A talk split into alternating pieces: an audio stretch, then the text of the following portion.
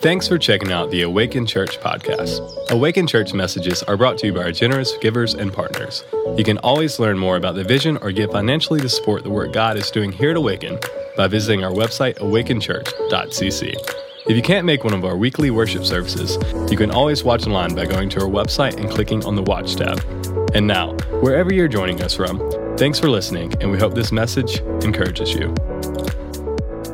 We're going to go ahead and jump in the Bible here, Mark chapter 8, verse 34. I got a lot of scripture to read to you. An old preacher told me one time when I was growing up, when you preach, uh, if you just give them the Bible on the front end, if you don't say anything good the rest of the message, at least people got the Word of God, all right?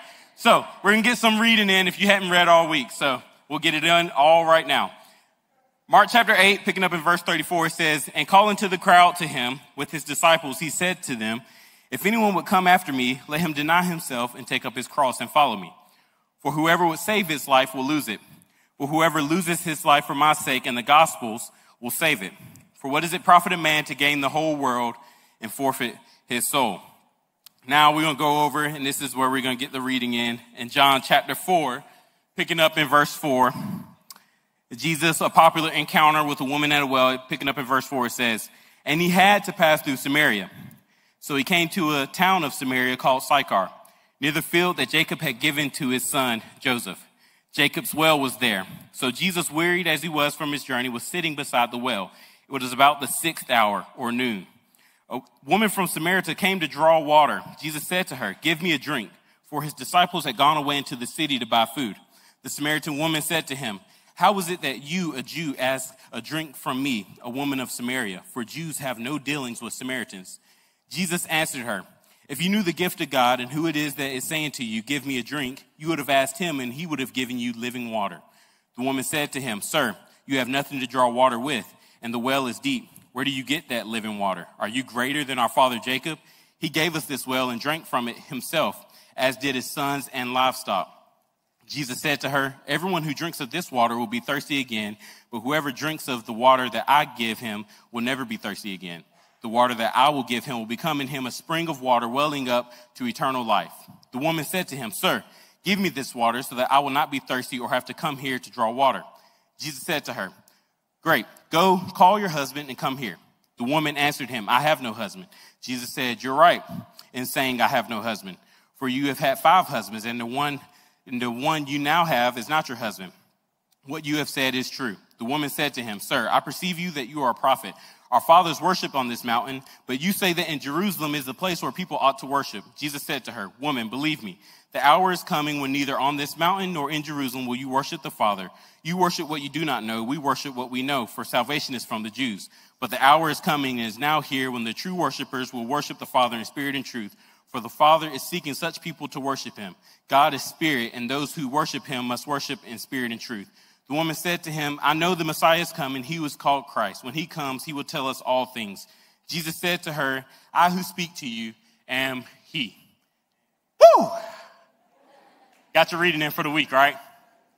I want to continue uh, a series we've been in, Jesus is, and the last couple of weeks. Week one, we talked about Jesus is your friend. Last week, uh, you heard Jesus is grace. And today, what I want to continue and talk about is that I believe Jesus is the point. That's the title of the message today. Jesus is the point. And so, if I have not had the chance to meet you, my name is Tevin Sims. I'm the Charleston campus pastor here and I'm extremely grateful to continue week three of this series. It's been amazing. If you have missed out, I encourage you go back to our YouTube channel, go check it out on podcast wherever uh, you listen to your podcast. You can go check it out and catch up the last two weeks. It's been great. So, I believe that Jesus is the point. I believe that, like you heard Pastor Brandon say, that I believe we're searching for things. Maybe we are pursuing things and we think that it's going to fulfill us, give us meaning, give us purpose in this life. But what I want to do is I want to really put before you that I think Jesus can only give us true meaning, can only give us real purpose in this life. So we're going to look at this passage a little bit more in John chapter 4, a popular encounter that Jesus has with this woman at a well. And I believe when we see this encounter and we read it, I believe we'll actually see how this woman found true meaning in life in the person of Jesus. So will you pray with me? God, thank you so much for what we get to be a part of. I pray in these moments as your word has been open, that your word would take root in our hearts. that it would change us from the inside out. Jesus, hide me behind the cross. Just use me in this moment to proclaim your good news, to tell your story. God, we love you. We thank you. It's in Jesus' name we pray. Amen. So I recently heard a story this week about a man named Lawn Chair Larry. All right? Larry Walters, aka Lawn Chair Larry, maybe you've heard about this. He had a dream to fly. He had a dream to fly, and he had been told early on in his life that he had poor eyesight, so he would never be a pilot. So, what does Larry do? Larry takes matters into his own hands, right? He had a dream, and in July of 1982, Larry took flight. Now, he didn't fly a plane, he didn't fly a helicopter, he didn't even really jump really high in the air, but he took flight. And what he did, and we got pictures behind me here in a second, he took his aluminum chair, he got 45 helium weather balloons, he strapped onto his chair. As you can see, he's got water jugs that'll help him on his descent. He had a CB station. He had a pack of soda. He had a camera. He packed some sandwiches. He had a parachute. He had a camera. He was ready to take flight with the help of his friends, with the help of his girlfriend at the time. He thought about this plan. He's going to take flight. And what Larry did not know is with 45 helium weather balloons, right? Balloons that are filled up with helium, he thought he would ascend to about 30 feet. And he would just kind of glide over the neighborhood, get a different perspective on life. Well, as soon as they cut the rope, Larry shot up in the air, right? He shot up in the air and he went well past 30 feet. He ended up at 16,000 feet. Yeah. He ended up at, this is true story, I promise. He ended up at 16,000 feet. This is not going according to plan, all right? Larry's starting to freak out a little bit. He's talking to his girlfriend using the CB station that he has. He had a BB gun. I forgot that. He had a BB gun that his plan was if, you know, when he was ready to come down, he would shoot some of the balloons down to start his descent, right? Well, at 16,000 feet, he's like, I can't do this. Like, what if it throws me off balance? It's going to throw me out of the chair. He ended up for 45 minutes, he's in the air, 16,000 feet. And they say at this, this time of day in July, 16,000 feet is about five degrees. So he's starting to go numb. He can't feel his arms. He can't feel his legs. He's freaking out. His girlfriend's mad at him. He's now flying He's now flying towards LAX, which in 1982 was still a pretty busy airport, right? He's now in airspace near the airport in Los Angeles. And now pilots and other commercial flights have spotted him. The tower has spotted him. They're talking to him on the CB. Hey man, you got to get down, right? This is illegal. And so he finally works up the courage and he shoots some balloons down enough before he drops his gun yeah, he dropped it, but he shot enough balloons down to where he would slowly start his descent. And he ended up running into a power line, knocked the power out for 20 minutes. He was safe. He landed safely, as you could tell, police, everybody. He's arrested, and I debated if I should say this part. They only fined him $1,500. So I guess there wasn't like a law at that time, like you can't just like take your chair, right, and just go for a flight. So all that to say, please, especially youth in the room, don't try this at home okay? Don't try this at home. Larry would go on and he would talk on some late night television shows, and people would actually book him to be a motivational speaker. And they asked him, Larry, why did you do this? And Larry said, I had this dream for 20 years. And if I had not done this, I would have ended up in the funny house. That's literally what he said. But when you read the story more and more, you realize that this is his biggest dream that he had in his life. And he accomplished it. I'm sure it was a thrill. But Larry was still empty on the inside. He was still empty on the inside, and it didn't fulfill him, didn't give him true meaning and purpose like he was hoping for. And I tell you that story because I believe, like I said, Jesus is the point of our lives, and I believe that we can relate to Larry in a lot of ways. That we're chasing things, we're pursuing things. If I ask you today, what is the greatest desire in your heart? What would you say? Like if you could have anything that you could ever want, if you could be anything that you wanted to be, if you could do whatever you wanted to do, what would you say? What's the greatest desire in your heart? And if I took all the answers in this room and we put them on the screen behind me, I would question does it add up to the meaning of life? Probably not. Probably not. King Solomon, who outside the person of Jesus is the wisest man to ever live in, in this world, he writes in the book of Ecclesiastes, he says that all these things in life, the things that we have, the accumulate, the education, it's all vain or meaningless or empty. And you, and you hear that and you're like, oh, what is, wait a second, King Solomon. You're saying all these things are bad, like they're empty, they're meaningless. We got to understand who King Solomon was. See, King Solomon, he, he would have reached the pinnacle of fame. He would have reached the pinnacle of wealth and he had all the education. He had multiple wives. He would have had everything that you ever wanted in this life and then some more. He would have been equivalent to our modern day Elon Musk, right? Shout out to the SpaceX. Did y'all see it? I saw it. It was pretty cool. Right? King Solomon reached heights that none of us will ever reach. And he realizes something and he says, all the things, everything that I've obtained, all the education, it's all meaningless. It's not add up to the purpose and the meaning of life. Now, today, I don't want to sound depressing like a lot of the Ecclesiastes does. Sounds pretty depressing if you read through it, but I believe we have hope. See, King Solomon didn't know Jesus, but we have hope because we got we can find true meaning and purpose in this life in the person of Jesus. Amen. And so today, when we look at this encounter, I believe, like I said, we can find true meaning, true purpose in the person of Jesus, just like this woman in John chapter 4. So, John chapter 4 is happening. What's going on in this story? right? It says that, I love how it just starts out in verse 4. It says that Jesus had to go through Samaria. Jesus was clearly on a mission. This is a big deal because to go where they were going, you avoided that area of Samaria.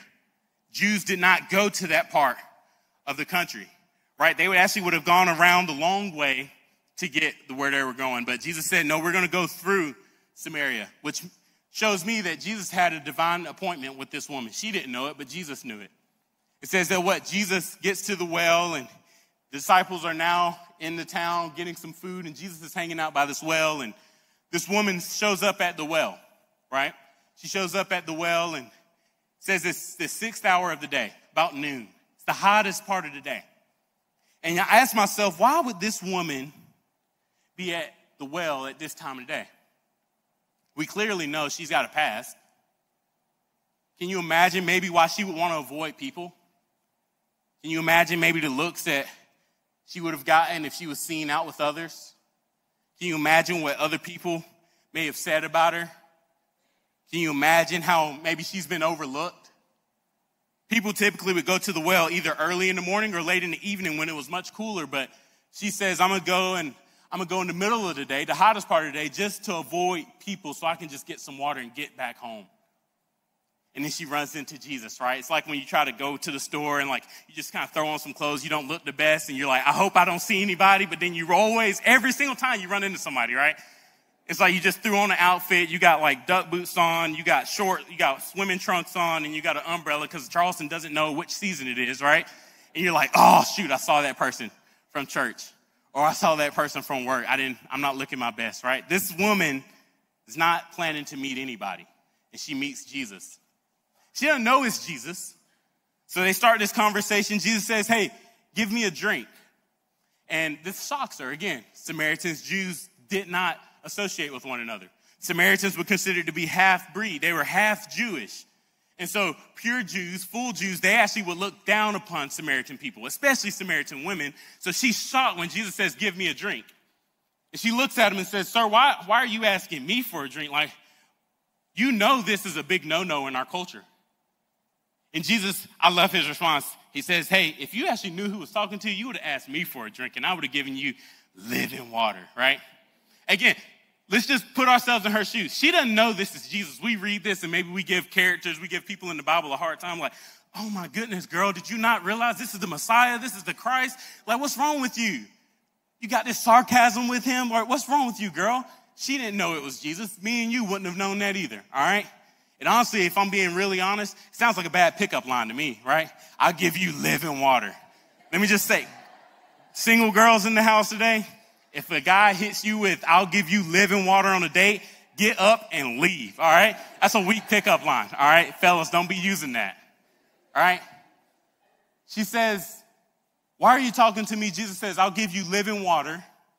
And she says, mm, I bet you will. You don't even have anything to draw this water with. This well is deep. And I love as they engage in this conversation, Jesus says, the, the water I'm talking about will be eternal life. And she asks for this water. And then Jesus flips the script. What does he say? He addresses her search. he addresses her pursuit in life, right? He starts talking about the relationships. He says, okay, if you want this living water, go get your husband. And I'm sure she just sat there and was like, mm, about that. What had happened was, right? I, I don't actually have a husband. I love Jesus. He didn't back off. He just pressed in more. He's like, yep, you're right about that. You don't have a husband. You actually have had five husbands. And the guy you're with now, the sixth man, he's just a rebound. He's not even your husband. Y'all just living together, right? You're, what you said is right. You know, and I, I believe we can relate to this woman because she's been searching in all the wrong places. She's been searching for meaning in life through relationships. She's been trying to find value. She's been trying to be accepted with these empty relationships with these men. Five going on six.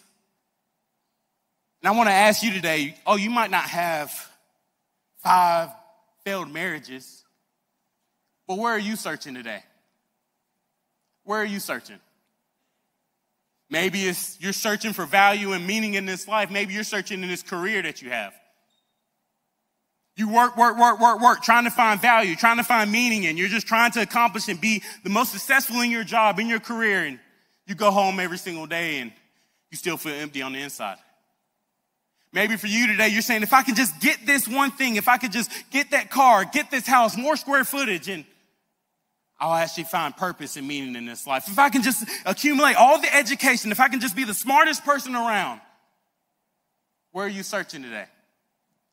We live in a society, especially here in America, where it says build your brand and get all these things, accumulate all these things, build your wealth, build your fame, your name. And honestly, we, we keep doing this and we're doing this social media and every single year, anxiety and depression is through the roof and we're getting more leaner in our souls. We gotta, we gotta see this. This woman's been searching. She's been looking for purpose, looking for meaning in this life. And these relationships haven't been doing it. They're not cutting it. She's looking in all the wrong places. It's like a couple weeks ago, Shelby and I, my wife, we were in the grocery store, and you know, I like to think I, I know my way around the grocery store. I'm like an in and out, try to time myself how fast I can get in, how fast I can get out. And she asked for, told me to go get cream cheese. And I thought, you know, again, grocery stores, they switch it up like every couple months, right? So I walk in, Harris Teeter, and I'm going to get cream cheese. And I thought, you know, it's got cheese in it. It would be right with all the other cheese, you know, your sliced cheese, your shredded cheese. I, at least I thought, right? And Shelby's like looking at me. I'm just looking at the fridge. I'm like, I don't see it. I, babe, I don't see it. She's like, because it's not going to be here. It's going to be in the dairy section. You know, I was like, what are we doing here, right? Searching in all the, and last thing I want to do is ask for help, right? she caught me and like, I'm searching in all the wrong places. And if you today knew that cream cheese was in the dairy section, ooh, good for you, right? like, I didn't know that, okay? So, I was searching in all the wrong places. And Shelby came along and said, You're, you're looking in the wrong spot. You got to go over here to find it. You got to go over here to find it. This woman, she's had five failed marriages, five relationships with men that have failed. The sixth man is not working. But five, six, the seventh man. Something special about seven in the Bible. Seventh man that's coming into her life. Seven is the number of completion. Seven, seven's about to change everything. Jesus is about to change everything in this woman's life. And I love what she does. She, like most of us would do, we get uncomfortable. What do we do? We change the subject. I don't know about this, but what I do know, let's just change the subject, Jesus. And I love when she changed the subject. Jesus didn't like, hey, no, let's go back to the husbands. Jesus is willing to go and take a detour with her. She changes the subject and says, Hey, well, traditionally, uh, my ancestors say that we worship on this mountain. But you Jews say true worship happens in Jerusalem. What she's basically saying, and I don't have the time today to go into great detail, but what she's asking is, hey, my ancestors said to find God, I must worship on this mountain. But you Jews say to find God, I got to go to Jerusalem. So where can I find God? Where can I find God? I believe people are still asking that question today. Where can I find God? Do I gotta clean myself up? Do I gotta show up at some church service? Do I gotta do all the right things before I can meet with God? She asked Jesus this question, and You got to understand what she's asking because again, she's Samaritan, she's half Jew, so she would have known a little bit of the tradition of her Jewish people. She would have known and heard stories growing up of Abraham and how Abraham would go up Mount Moriah and he would meet God there and he would get ready to sacrifice his son Isaac. And on Mount Moriah, God intervened and said, don't sacrifice your son. I'll provide a ram in the thicket. He met with Abraham. And then we know Moses climbed Mount Sinai and God met with Moses and gave him the Ten Commandments. And when it says that when Moses came off the mountain, he was shining, his face was shining with the glory of God because he had met with God. The Samaritan history, there would have been two mountains, one to the north and one to the south.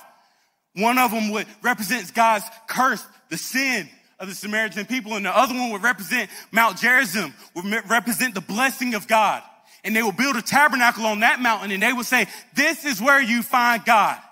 This is where we worship God." So this is where this woman is asking, "Where can I find God?" Because what I'm doing right now, I guess I'll never be able to find God because I'm Samaritan. Are you asking that same question today? Where can I find God because I'm so far gone? Where can I find God because I'm in this rut? Where can I find God because things just aren't working out? I feel like I pray, I feel like I try and I try and nothing's happening for me. Where can I find God?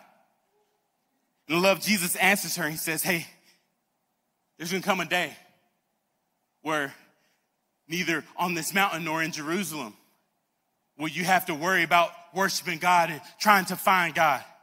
No, it's, it's switching. He, I love the switch there. He says it's no longer about trying to find God, but God is actually seeking those who will worship Him.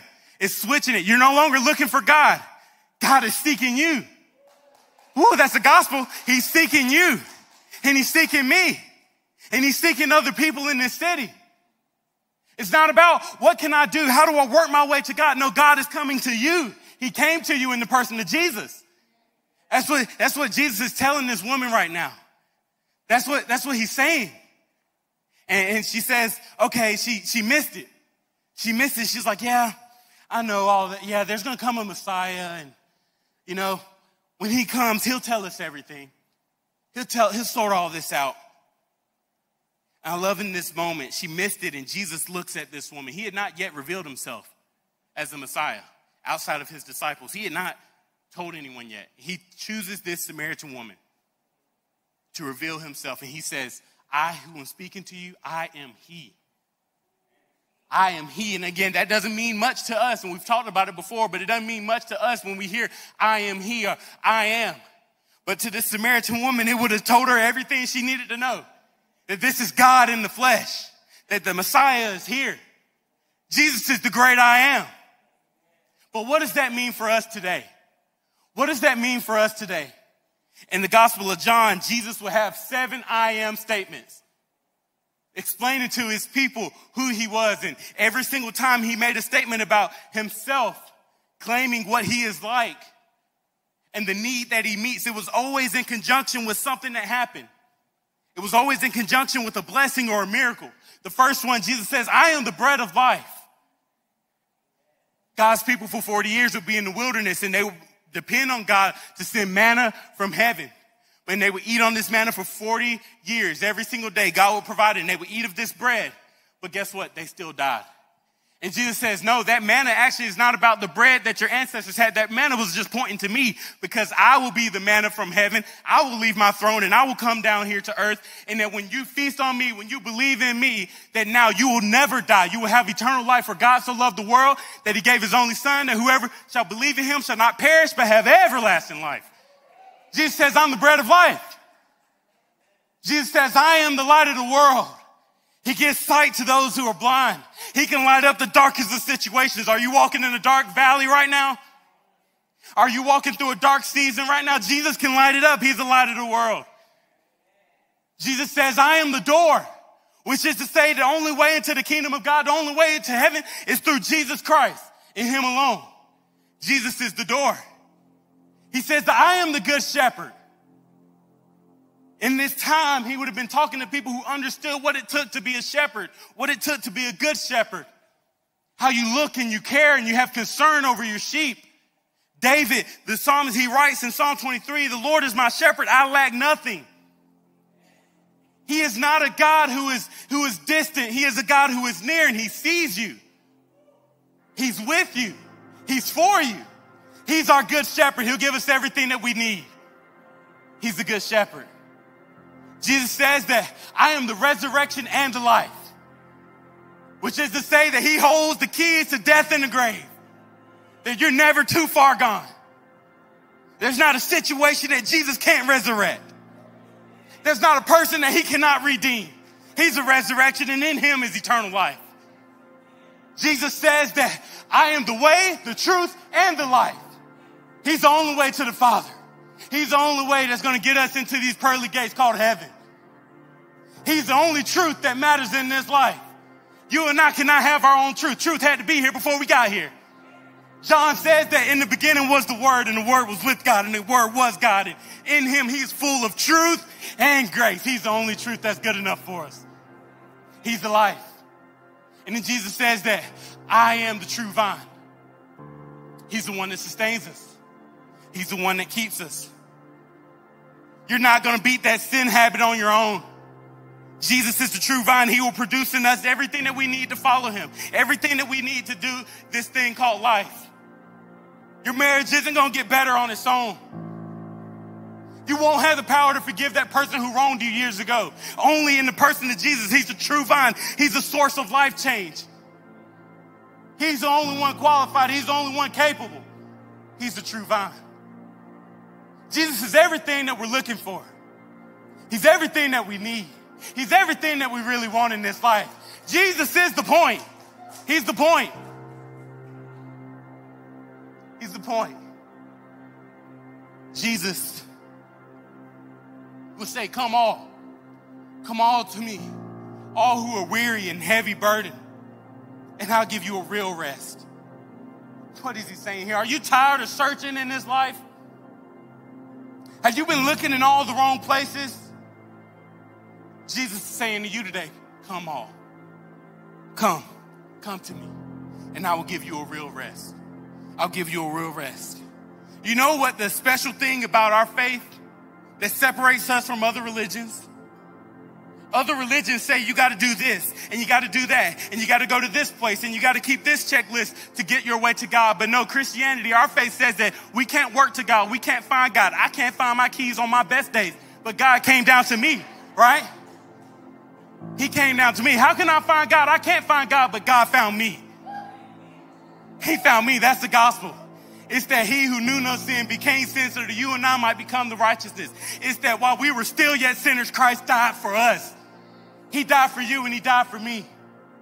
And he's looking at us today and saying, Come all who are weary, come all who are heavy burdened, and I will give you a real rest. I'll give you a rest that this world has never seen before. I'll give you a real rest. Jesus is the point of life. He's the point of it all. He's the point of it all. You might be asking, but what about all these other things? Let's go back and remember King Solomon. It's all vain, it's all empty. What is the profit of man to gain the whole world yet forfeit his soul? It's God's desire that all men would come to know him. I know this. He'll never leave us nor forsake us. That he's with us. He's not distant, he's near. He sees you. He knows you. He loves you. He gave his life for you. He's everything that we've been looking for. He's everything that we need. He's everything that we want. He's the great I am. He's the great I am. Would you bow your head, close your eyes? In this moment, you may be thinking to yourself, I've been on this search. I've been looking in all the wrong places. I'm trying to find the meaning of life. I'm trying to find the purpose in life. I'm trying to find value. I'm trying to find God. Where can I find God? I want to invite you to follow Jesus right now. So at the count of three, I'm gonna ask that you raise your hand. And the reason why I'm asking you to raise your hand because I believe when you respond on the outside to what's happening on the inside, it just becomes more real to you. So on the count of three, if that's you, would you raise your hand? One, two, three. Raise your hand if that's you. Amen. Amen. I see you. Amen. Keep it raised. Amen. Amen. Amen. God, thank you for these hands that are lifted. God, is them taking the step and saying that they want to put their faith in you. They're tired of this search. We know that in you we find true rest. In you we find real rest. In you we find salvation. We find, we find freedom from the ways of this life. I pray for these individuals that they have their hand in the air right now. I pray that, Jesus, that you become real to them. You have spoken. You are calling them. You see them. You love them. You know them. I pray as a church that we will rally around them, that we'll welcome into your family, that we will show them the ways of you, that we will teach them to follow you. And right now, I pray for the church. We are the called out ones, the ones set apart. I pray that the way that we live our lives is different. We don't pursue these things in life. We don't put our value, we don't find meaning and purpose in the things of this world because it's all fleeting, it's all fading. But we trust in you. We trust in you. We put our faith in you. You're the only thing that satisfies. You're the only thing that can complete us. You are the great I am. You are the good shepherd. You are the way, the truth, and the life. You are the light of the world. Light up our lives, Jesus. Thank you. We ask this in Jesus' name. And everybody said, Amen.